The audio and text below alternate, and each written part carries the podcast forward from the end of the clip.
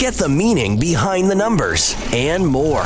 There's been a lot of conversation around Ottawa and Montreal and Edmonton and, of course, the Leafs. I think Calgary is probably the best Canadian team, you know, especially with this last 20, 30, 40 game run. Backlund has been a big part of that, getting Tkachuk in there, and with how well that he has played, they've been a, a better possession team over the last 30, 40 games. I think the Flames have a chance to do some damage in the playoffs, you know, especially if they get good goaltending from Brian Elliott. This is TSN Hockey Analytics on TSN 1050, the voice of hockey.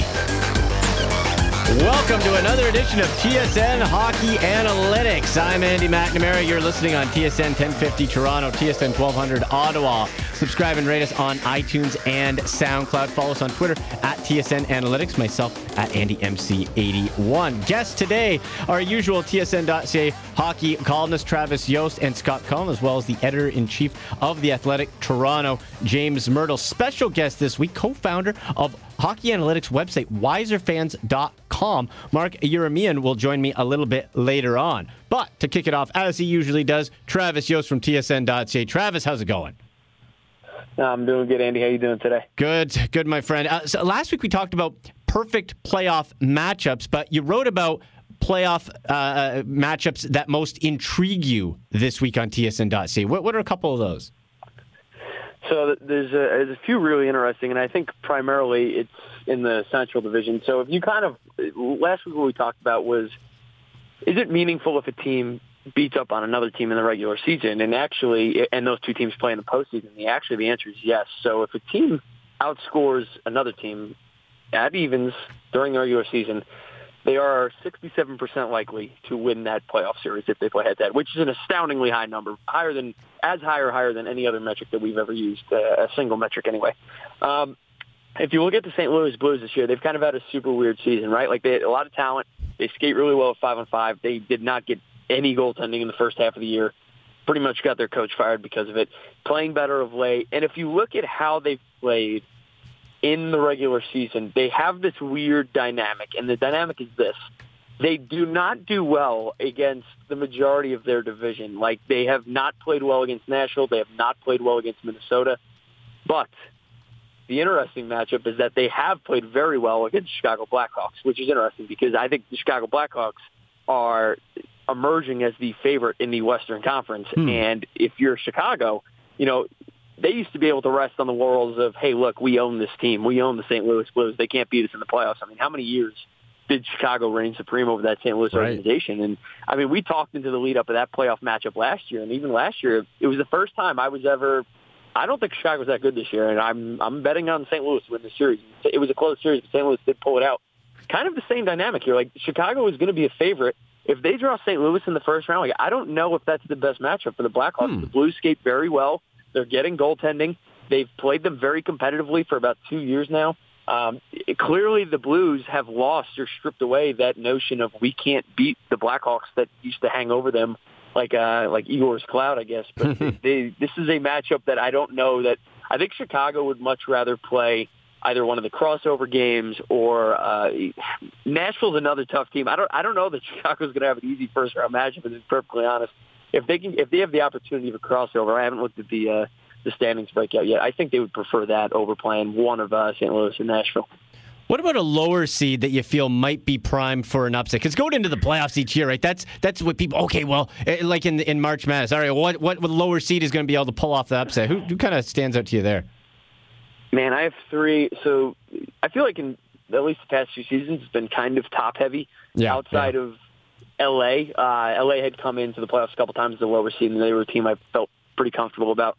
Um, there's three teams this year that I think could legitimately win their first round, depending on what the matchup looks like. But I think the most, the biggest, the most likely team to emerge out of the first round of the lower seeds is going to be Boston. Now, it's assuming hmm. Boston. They they are have had one of the weirder seasons that I can remember. Like they lead the league at five on five shot differential. They have inarguably the best line in hockey in the Patrice Bergeron line, and they have an all time great defenseman and an all-time great goaltender who hasn't played very well this year, right? So basically, the only reason why they're where they are is because they haven't gotten the goaltending. But man, like that that is not the one switch that you want to be concerned about if a team flips. Then you're like, oh, we're up the creek because you know Boston has every ingredient of a team that usually wins in April, except for the goaltending piece. And while I don't like to bet on teams who just, you know, I, I, there's no reason to believe their goaltending is going to necessarily improve. Tuukka Rask for the nine years predating this season has been great, and I, I still ask, hey, is this a guy that uh, that could turn it around in a seven-game series or through the playoffs? I mean, evidence suggests yes. I don't Yeah. know that what we've seen has been representative of his skills. I would be concerned about playing Boston. And then in the West, Nashville and Calgary, like uh, both of these teams are again, they skate really well at even strength. Like you, those are the teams that you generally want to avoid. Calgary has, I would argue, the best pairing in the NHL. Nashville has one of the best defenders in the NHL in a four-line group that that can match up against pretty much any team. It, those are those are three teams I would say, depending on who they draw up against, have a very real shot at winning in the first round. In conversation with Travis Yost of TSN.ca on the Mega City Roofing Hotline. For almost 20 years, Mega City Roofing's Homestar award winning customer service and quality has helped homeowners across the GTA. For your next new roof or repair, visit megacityroofing.com. Travis, you touched on the Blackhawks a little bit earlier, but where would you rank Patrick Kane amongst the league's best, especially as hot as he's been over the last 20 plus games? Man, if Connor, he's he's kind of in this weird statistical season where we're seeing it in the NBA, right? Like where there's a lot of debate between, hey, James Harden's having an all-time great season, and oh, by the way, so is Russell Westbrook. So you got to Right. choose between one of the two as an MVP. It's the same thing this year in the NHL, right? Like Connor McDavid's had an incredible year. Patrick Kane's had an incredible year. There's like four or five guys you could easily see winning a Hart Trophy, and uh, it, there is more increase as as Chicago has played really well. And I wrote about this Thursday the Blackhawks for like 80 games, the last 40 games of last year and the first 40 games of this year were an extremely average team. Not impressive at all. And a lot of it was because they were top heavy. Like their first and second lines played really well and their third and fourth lines got the teeth kicked in when they were out there. And they have turned it around, especially in the last 30 or so games. I mean, they are rapidly out-chancing their opponents. They they still have that core group of talent between Case, Kane, uh, Kane, Toews, Duncan Keith, you know, Marian Hossa, the guys who just will dominate every time they're out there. And when you have that kind of blend, you create a very, very successful team, right? Like that, that's the exact type of team you're looking to avoid. And- Right. And Kane is, Kane is the biggest driver of that, right? Like a, a lot of people talk about how important Toews is to the organization and how great he is defensively, and those are all very real things. But let- let's be honest about one thing here. Jonathan Toews, for as elite as he is defensively, and he is freaking elite, like we should not understate that, he does not score the way you can like if he had that same type of scoring touch that a lot of the other forwards around the league have combined with his defensive skill he would be a one man army Sure. but he doesn't have that that scoring ability and it kind of it's a it's a good thing for Chicago but it kind of makes him a bit reliant on Kane to do the heavy lifting in the offensive zone and it, they kind of work well together right like Kane does the heavy lifting offensively Toews clears it up defensively and it's kind of a match made in heaven but like I I, I think we sometimes lose the forest for the trees with the Toews Kane debate because everyone talks about how Toews is great, Toews is great, Toews is great. If Chicago didn't have Patrick Kane these years, you kind of wonder where they would be at because he has been far and away their most productive scorer. Right. Yeah, and and then you wouldn't more pressure would be put on Toews to score. Where, as you said, it is that perfect blend. Where, all right, hey, Kane can do that while he focuses on kind of the complete game. Yeah, exactly that. It's and and I don't know, I don't even know that Toews has that ability in him. Like I mm-hmm. think he is an elite first line center, but if there's one knock on him, he is not the most offensively gifted forward. Like he does a lot of things very well. He's almost impossible to push out of those dirty areas on the ice right in front of the crease. Like he's really good up front. He wins a lot of puck battles along the boards, but like he doesn't have this elite shot that you see from you know the, the game's highest end centers. He doesn't Yeah. have like breaking world speed. He, he doesn't have that, and I think that's kind of why you see Toews every year. It puts in 60, 65, 70 points, and that's that's fantastic. But it's also the reason why Kane's outscored him most years. Sure. Uh, last one for you here, Travis. Of Carolina and Tampa Bay, which team do you think could do more damage in the playoffs if they got in? It- It is a bit of a long shot. You have Tampa Bay as of Saturday, 85 points. Carolina, 84. Boston has 88 in the second and final wild card spot. So it's a bit of a long shot. But if one of them pushes through, who do you think is more dangerous?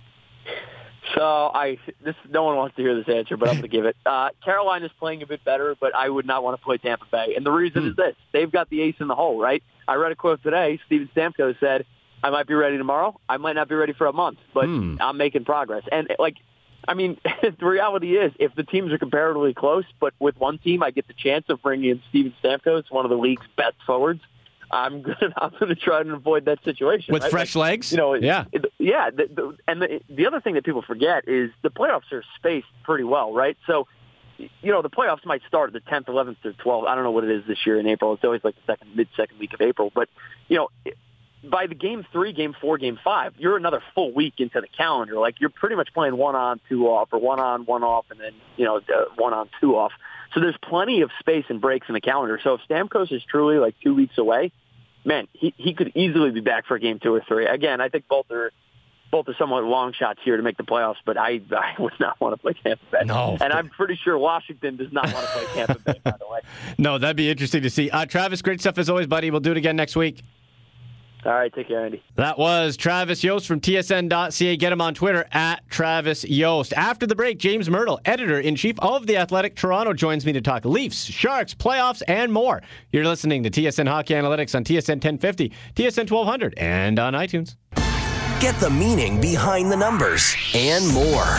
You're listening to TSN Hockey Analytics on TSN 1050, the voice of hockey.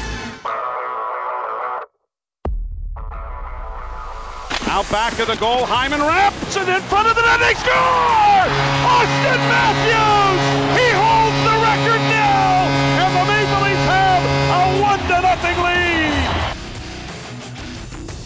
Welcome back to the show. This is TSN Hockey Analytics. I'm Andy McNamara, and you're listening on TSN 1050 Toronto, TSN 1200 Ottawa, on iTunes and SoundCloud. Get us on Twitter at TSN Analytics, myself at AndyMC81. Joining us, as he usually does, James Mirtle, editor in chief of The Athletic Toronto. James, how are you doing, buddy? I'm excellent. How are you, Andy? Doing well, sir. And uh, hey, you know what? Let's uh, let's get right into the Leafs youth here. So much discussion this week around Auston Matthews and Mitch Marner breaking rookie records and really leading this team offensively.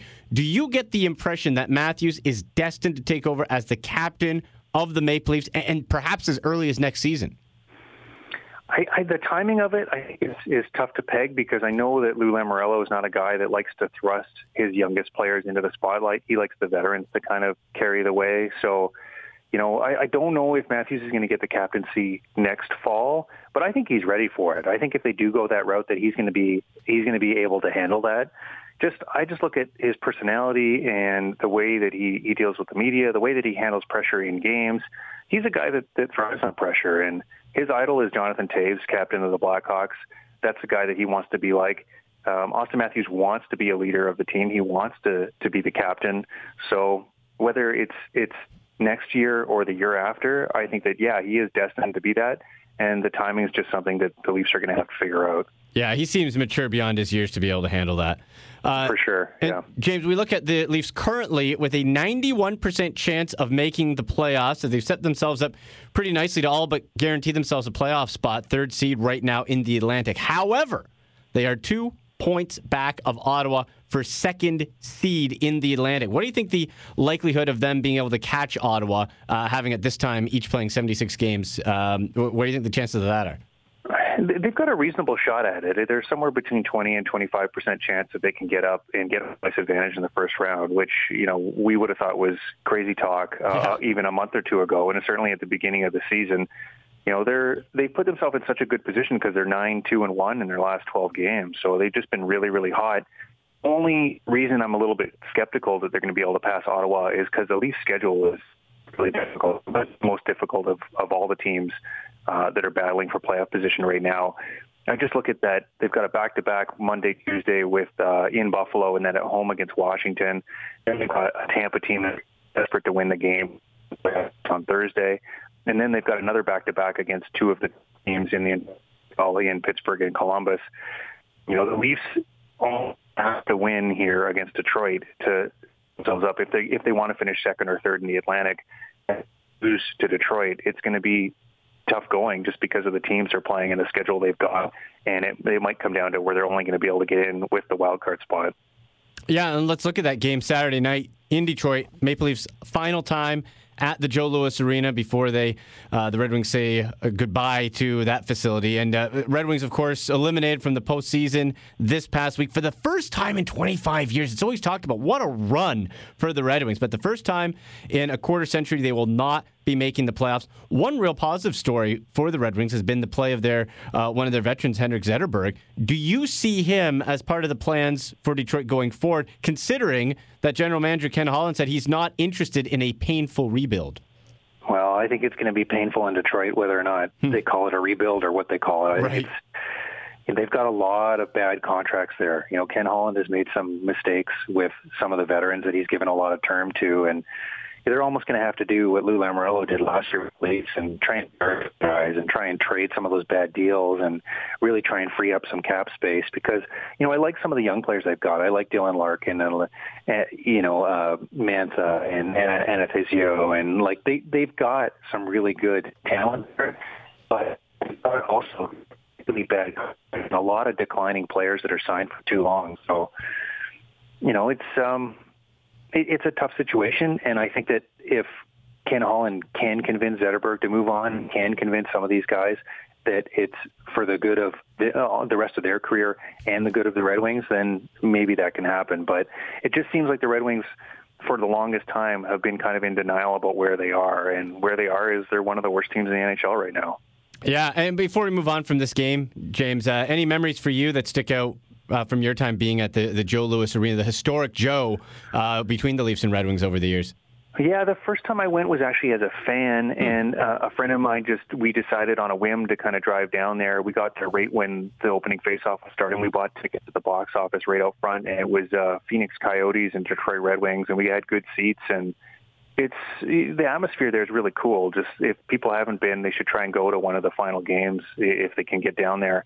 Maybe even on a whim right now, decide to to pick up and get down there for the game. But you know, I really like the atmosphere. I really like you know, you get the sense that there's some hockey history there, and yeah, it's kind of a stinky old barn. And some people some people call it a dump, and you know, the press box there is probably the worst in the league. And there's, you know, there's, but there, there's a lot of character there. And it was neat to be in the media and you're kind of in the bowels of the arena walking around. And I remember one time I went there as a really young reporter. It might have been my first or second time there for work. And Ken Holland, it was a day off for the teams. Ken Holland invited me into his office and he just spent an hour talking to me about, wow, you know, the Red Wings. And yeah, it was, it was really, really cool. And from Vernon, BC, which is about a half hour from my hometown of Kamloops. And, uh, we kind of bonded a little bit over that, or where we came from, and here we are sitting in his office, and he's won these Stanley Cups, and it was it was a neat experience, and and the building was part of the memory just because of you know you just you just got the sense that this is a really this is an old place where mm-hmm. a lot of neat things have happened.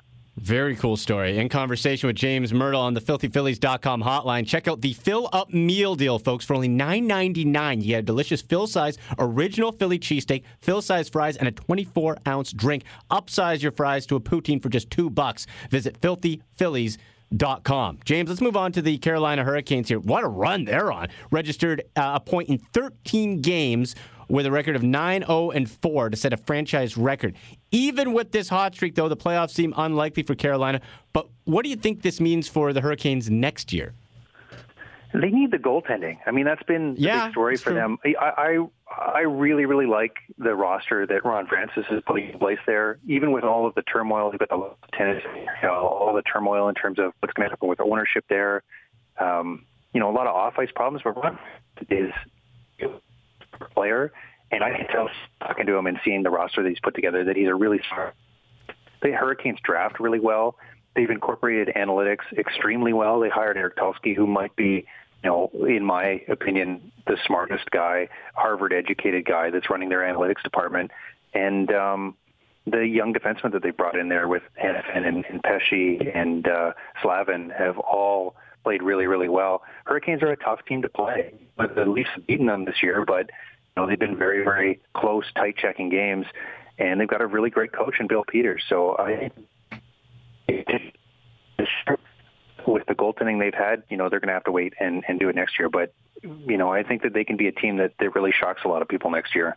James, what about the Minnesota Wild? Kind of going in the other direction. Real good uh, for for a large chunk of the season, but two six and two in their last ten. Have they been essentially just riding the wave of Devan Dubnyk uh, for the majority of the season, or do you think they are still a threat to do some damage in the West? Yeah, I mean that's that's a good question. I think that their threat level has been downgraded significantly with what's yeah. happened the last 15 or 20 games. They've got some aging guys like Parise and Suter and and obviously uh, Eric Staal. You know, it's they're kind of need to be in a win now mode because of the composition of the roster, and some of those guys are going to be declining, and they're on big contracts. So it's a tough spot that they're in. I, I I don't mind their team. I think that they're probably in that second tier, or maybe you can even argue the third tier. But they need Devan Dubnyk to be a star for them to to go deep in the playoffs. And the West is weaker this year, but it's not really weak, especially not with how well Chicago's played lately. So they're in they're in tough because I look at some teams that they potentially could face in the first round. Uh, I really like the way that Calgary's played lately. Um, I think that San Jose, even though they've struggled, I think that they've got potential, and Chicago is is a juggernaut. So they're going to be in tough for sure coming out of the Central. Well, and you mentioned San Jose. They're even on a, a worse streak in their last ten than Minnesota, two eight and zero, and they blew to the division lead. Uh, the Pacific Division has really seemed to open up there. Um, yeah. Brent Burns has cooled off. Uh, do, you, do you still think the Sharks are are trending upwards, or could this be a recipe for an early playoff exit? another team that they have to be in win now mode because it's Joe Thornton true. and Patrick Marleau and you know Vlasic's contract's going to be up in down the road, and you know I know Tyler Dellow did a piece for us at the Athletic looking at whether Vlasic was was declining already. You know they they need to go for it, and I still like their team. I still believe in San Jose. They were in the final last year. I don't mm-hmm. think that they've taken a huge step back from that. So you know, even though they've struggled here down the stretch, I mean, I think part of it, we just we couldn't expect Brent Burns to continue what he had done all year. I mean, there were a lot of people talking about the Hart Trophy and the Norris Trophy, and the numbers that he's put up were just incredible. I think that was going to cool off, seeing, but I still believe that it can be one of the West for sure. James, thank you so much for taking the time. We'll uh, talk to you next week. Okay. Thanks, Andy. That was James Mirtle, editor in chief of The Athletic Toronto. Check out his great work at The Athletic Toronto. Guys, the nice weather is coming, which makes it the perfect time to get your roof repaired or a brand new one. That's why you need to go to Mega City Roofing. They've put customer satisfaction and quality first for almost 20 years and are four time winners of Homestar's Best of Awards. Tom and his crew did the job right the first time. So trust your roof to Mega City Roofing. Check them out at megacityroofing.com. That's megacityroofing.com. After the break, Mark Yeramian, co-founder of the analytics site wiserfans.com, joins me. A lot more coming up on TSN Hockey Analytics here on TSN 1050, TSN 1200, and on iTunes. Get the meaning behind the numbers and more. This is TSN Hockey Analytics on TSN 1050, the voice of hockey.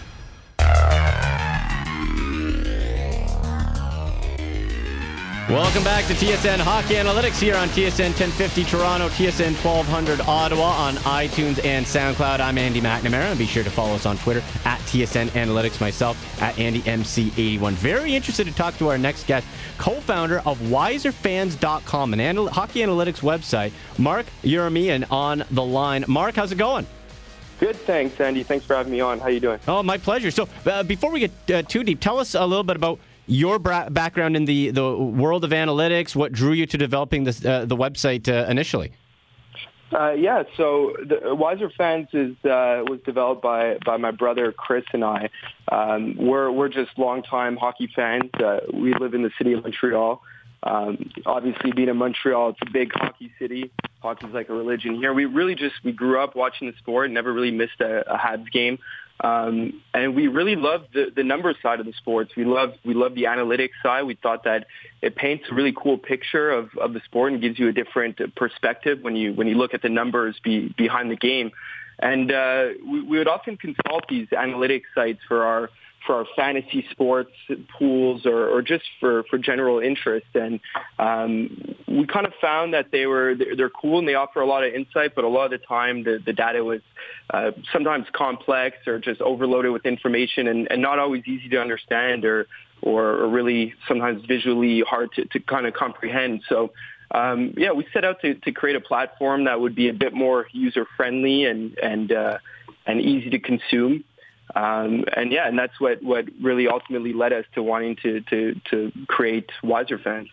Yeah, it, it's great, right? Because people who might want to know more about it or not necessarily how the numbers are useful, it can be overwhelming, right? And so, with, with, a site like this to help break it down, I think is um, at least for for people even a starting point um, uh, to learn analytics, and, and even for the the more hardcore, at least gives it a nice kind of simple breakdown. So, let listeners know a little bit about the website, how it works, and, and how you guys uh, use analytics to to be able to break it down into uh, consumable bits.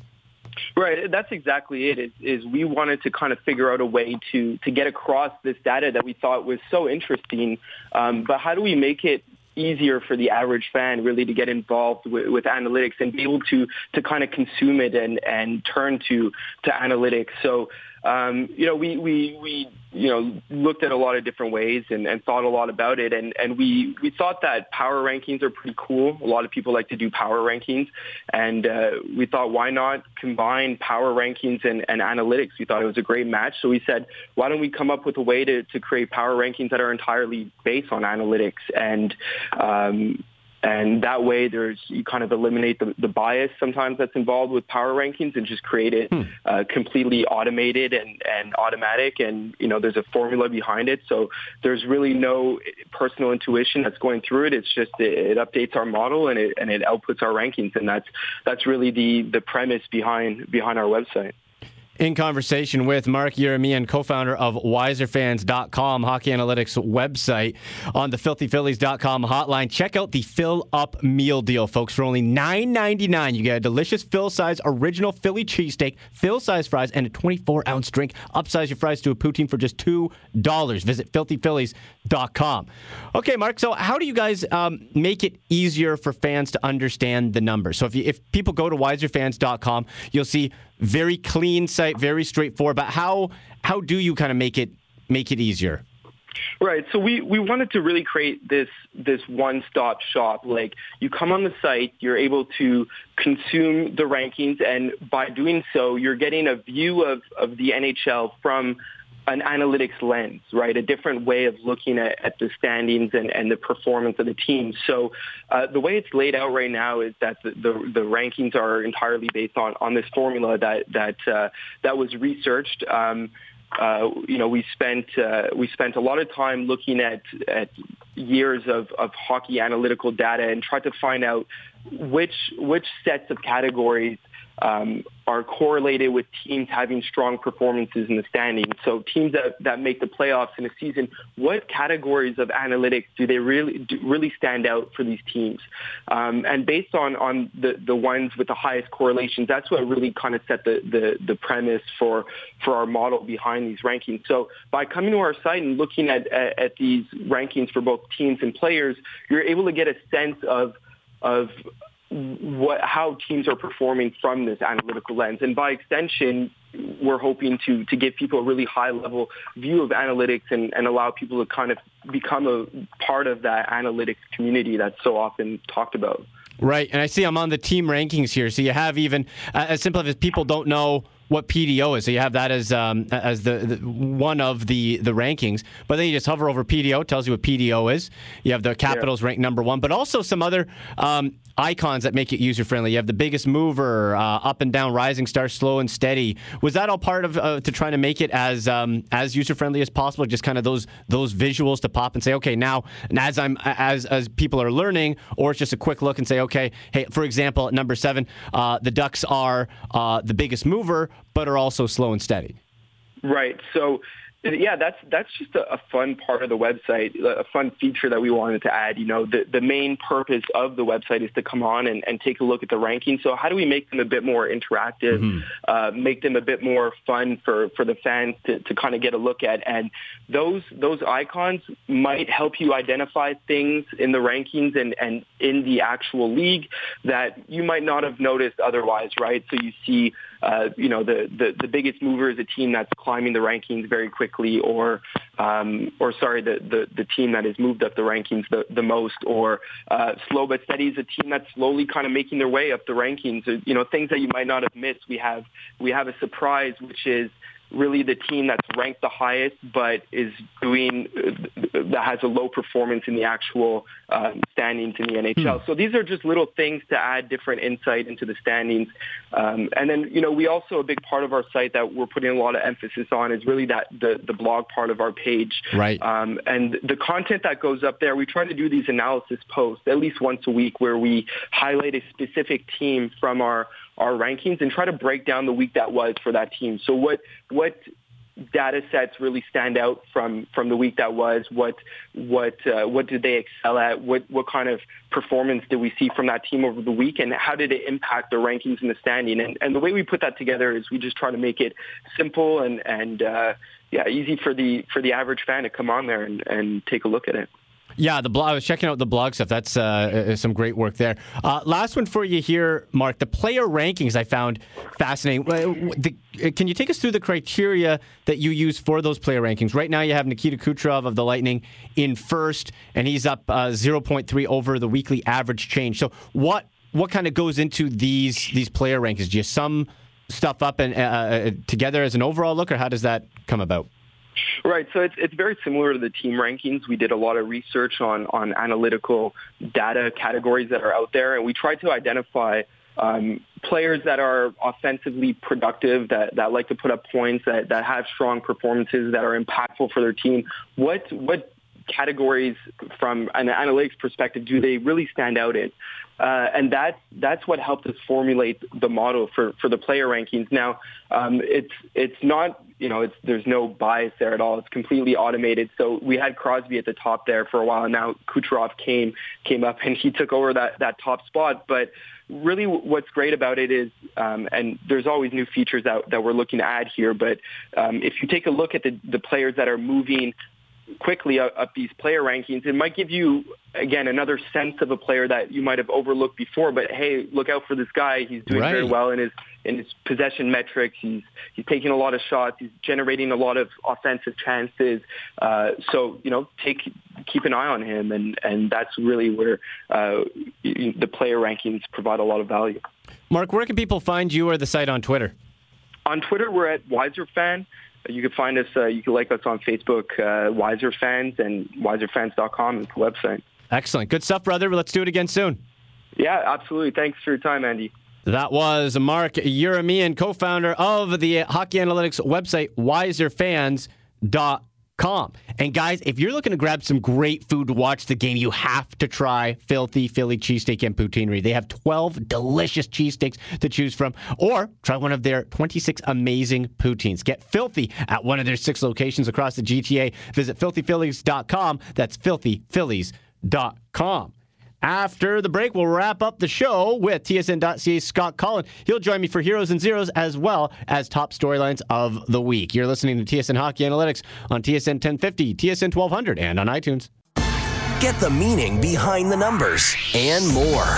You're listening to TSN Hockey Analytics on TSN 1050, the voice of hockey. It's Doug Priest out of the corner. He scored off the leg. A centering pass. Oh, it was Jeff Skinner who centered one. He grabbed it out of the corner after the Teravainen check, and it seemed to go off a Blue Jacket. Working to the left circle, Coburn. Center point, Kucherov. Shoots, save made, rebound. Palat! Score! Palat on the rebound! Back to wrap up another edition of TSN Hockey Analytics here on TSN 1050 Toronto, TSN 1200 Ottawa on iTunes and SoundCloud. I'm Andy McNamara. Be sure to follow us on Twitter at TSN Analytics, myself at AndyMC81. In his usual spot, Scott Cullen for TSN.ca. Scotty, how's it going? Awesome. How you doing, Andy? Doing well. All right, let's kick it off with. It's time for the best and worst of the NHL this week. Hockey analytics, heroes, and zeros. With Scott Cullen and Andy McNamara. Okay, Scotty, it's Jeff Skinner as your first hero. Why?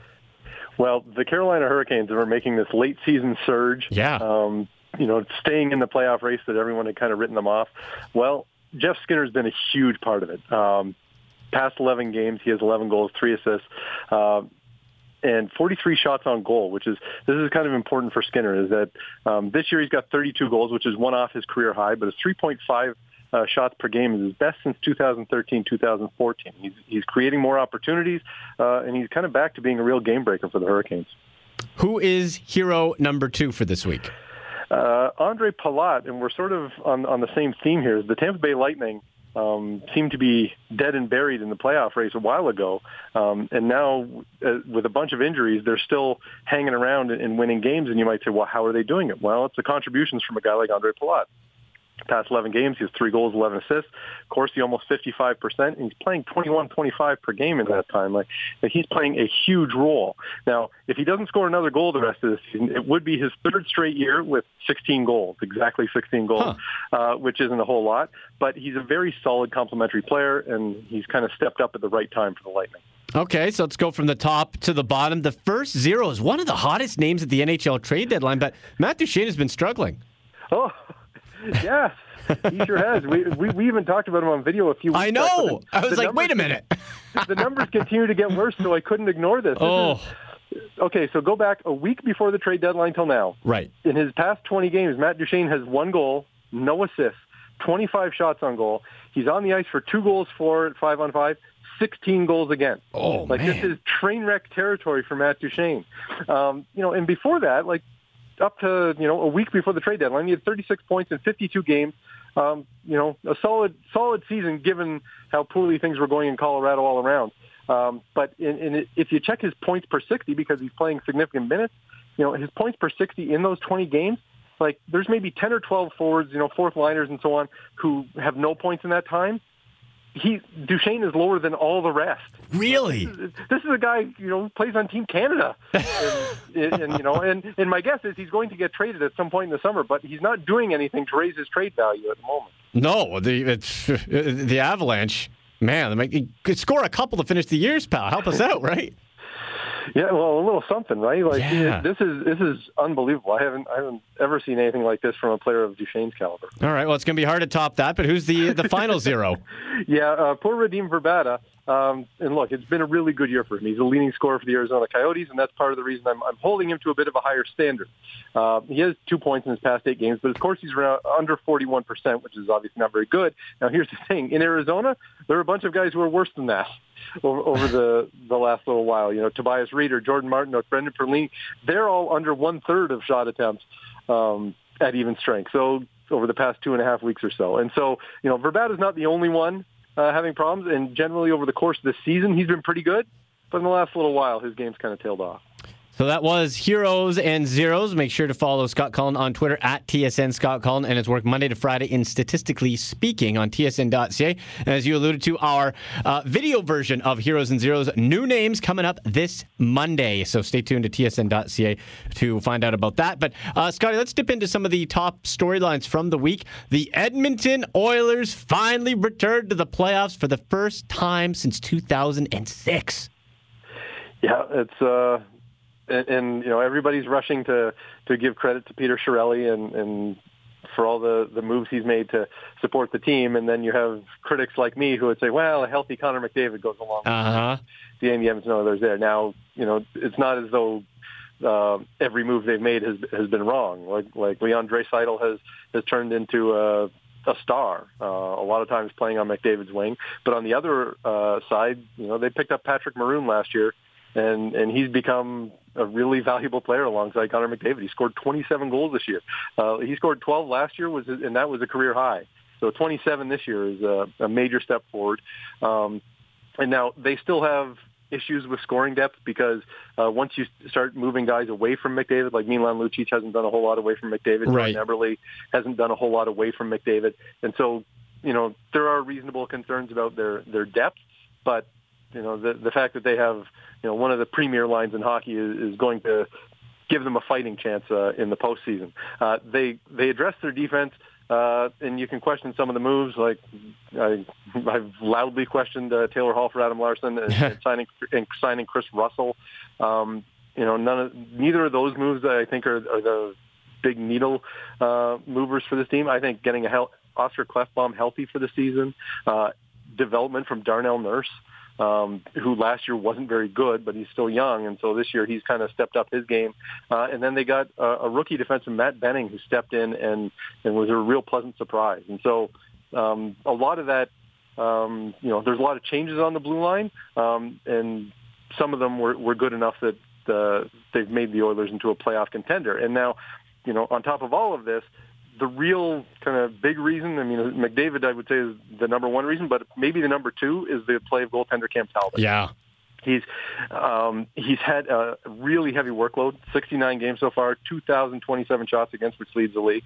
But in that time, he still has a 921 save percentage. And and if you go look at uh, Corsica hockey, uh, and compare the goaltenders with the actual goals they allow versus expected goals, you know, Talbot's numbers look even better because basically what you're finding is the Oilers still give up some some pretty high quality chances, um, and Talbot uh, has been up to the challenge. So you know, this is this is great news for the Oilers just to be back in the playoffs. You know, it's been it's been a long time. Um, and you know because of the way the Western Conference is, they they might even have a, ch- a chance to do some damage. You know, hmm. like I think I think behind the Blackhawks, it gets pretty wide open uh, in the Western Conference. At the same time, um, the Oilers haven't been great in terms of puck possession over the last 20, 25 games. Like they're they're down around 47 percent, which you know ranks sort of in the bottom five of the league in that time. Um, you know, you'd feel a little bit better about their chances if if they weren't getting uh, outshot night after night. And so, you know, look, I, I think if, if Connor McDavid goes crazy, uh, they they may surprise some teams, but uh, it would be much easier to surprise some teams if you're out shooting them every once in a while. Right, but Scotty, they ha- still have a shot. Like the Pacific is wide open with the Sharks tailing off.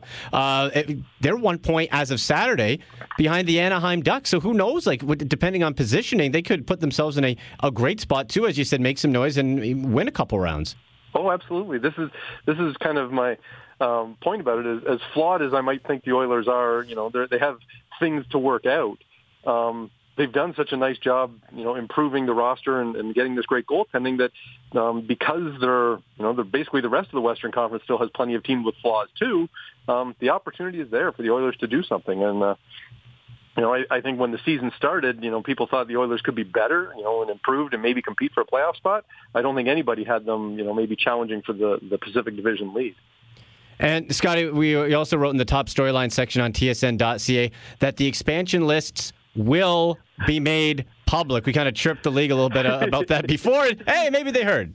I, I, I don't think they, they were bothering to listen, although I've heard, I've heard from some people who were uh, the day the day that we were going off on the, the league about that initial decision. Yeah. But I mean, to me, that sort of that that sort of felt like a trial balloon. That the league, okay, no, we're not going to make the list public, and we'll see what kind of backlash we get. And they got pretty harsh backlash, and decided, okay, well, we're definitely going to have to make the list public. and and look, it, I mean, it makes all kinds of sense. If you want people to be interested and invested in in the the expansion draft, then you have to kind of give them some information and allow them to to play along. And so, I mean, look for for somebody like me who spends, you know, I'm, I'm going to spend the next few months uh, working on NHL rosters and projecting and all these things. You know, the fact uh, this is going to be a kind of a, a bigger event uh, for the league, I think, is great. Yeah, to, to, put some pizzazz behind it, right? Showcase, like have, promote that you have this this team in Vegas. Like that's not a bad thing. Well, and, and that's exactly it. Is you don't have. It, it's not as much about you know the individual players who are involved and so on. It's about making a big deal about Vegas. Because, yes. Frankly, if Vegas is going to get you know they're they're likely to get beat down for the first couple of years. It's nice. It would be nice to give them a little push off the start so that um, you know they they have some positive publicity and um look I, I think there are there are ways that Vegas can be competitive uh, but they're going to have to do some real wheeling and dealing because the the players that they get in the expansion draft may not be uh, real cornerstone pieces for them. Well and they have to uh, they have a couple year head start before the NFL gets to Vegas so they have to try to make that that splash to develop the fan base because if they're no good when the Raiders come in it it could be eh you know, NFL. Then, then they'll be bringing Derek Carr out to, uh, yeah. to drop the puck. Yes. We need as many Raiders to come by as possible. Come see Derek Carr. Come see Derek Carr. Game. That's right. Yeah. That's right. All right, Scotty, great stuff. We'll uh, see you Monday for the video edition of uh, Heroes and Zeros, and people again can read your work Monday to Friday on Statistically Speaking. Awesome. Thanks a lot, Andy. That was Scott Cullen from TSN.ca on Twitter at TSN Scott Cullen. All right, that'll do it for another episode of TSN Hockey Analytics. So for producer Joe Narsa and Grady Sass, I'm Andy McNamara. Thanks for listening to the show on TSN 1050, TSN 1200, and on iTunes.